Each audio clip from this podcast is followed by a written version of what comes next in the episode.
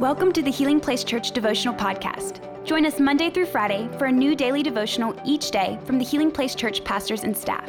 We hope this podcast will help you grow in your faith and will be a blessing and a resource to you as you pursue God daily. Hey, what's going on, church? We are so excited that you decided to join us for these daily devotionals. And if you got your Bible, I want you to turn with me to Matthew 6, and we're going to read verse 13. And it says this in the New Living And don't let us yield to temptation, but rescue us from the evil one.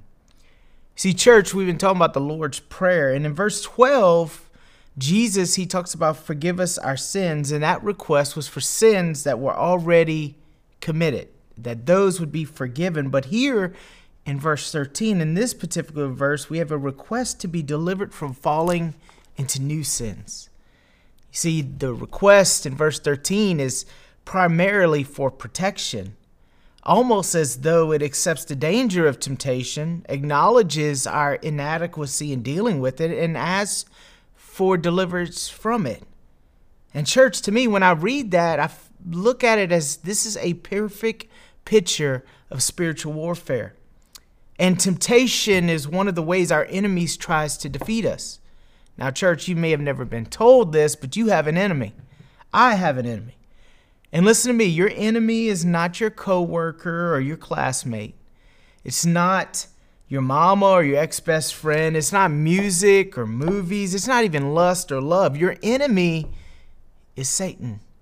And what Satan does is he uses these people, he uses these things to tempt us into sinning and falling away from God. So, how do we defeat temptation, Terry? Well, I believe the first thing, the best thing to know is the progression of it. The progression of it so that we can see it before we fall for it. Because the Bible says that we're all going to face it. In fact, John says the world is a trap.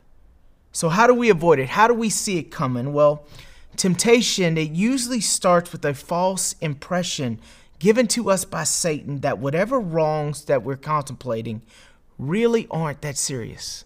I mean, think about it. The first time that you get tempted, you can almost tell yourselves, like, oh, it's not that big of a deal, right? We say things like that, or at least I'm not doing that thing. And the reason that we do that is because normally temptation it presents a picture of some action that in some way appeals to our inner needs. For example, Satan, he makes us see something or see someone or some situation which he is sure will appeal to the lives that we're living. If you don't believe me, it's cool. We'll just make just do a little exercise, okay? I want you to think about the sins that trip you up the most. Maybe for you it's anger. Maybe it's lust, maybe it's pride, maybe it's greed. Now, I want you to think about the need that that sin falsely fulfills inside of you. Maybe it's false identity or loneliness or maybe the feeling of not being good enough or the ability to be loved. You see, when you look at it that way, you see how good at deception that Satan is. But he doesn't stop there. You see, next, a desire is actively aroused inside of you. Then what happens, right? You and I, we begin to toy with the idea that he tempts us with. We play with it, we fantasize about it. In church, it's at this point that we already have begun to fall for Satan's tricks. We then, what happens is we then proceed to act on what was presented to us. But the moment that we give in, what usually happens, church, is that we get discouraged and we get disgusted and we allow our own defeat to beat us down.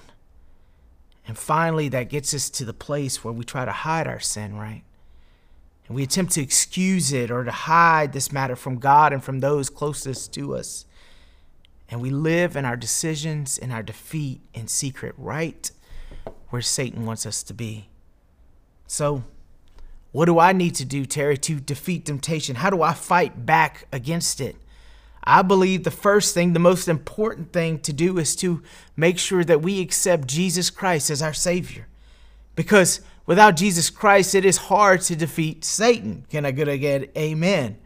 I mean, He is the one who fights for us. I mean, without without God in our lives, we are fighting Satan. It's like I, I think about it in my own military days. It's like walking up to a M1A1 tank with a water gun. Come on, you ain't got much of a chance against that.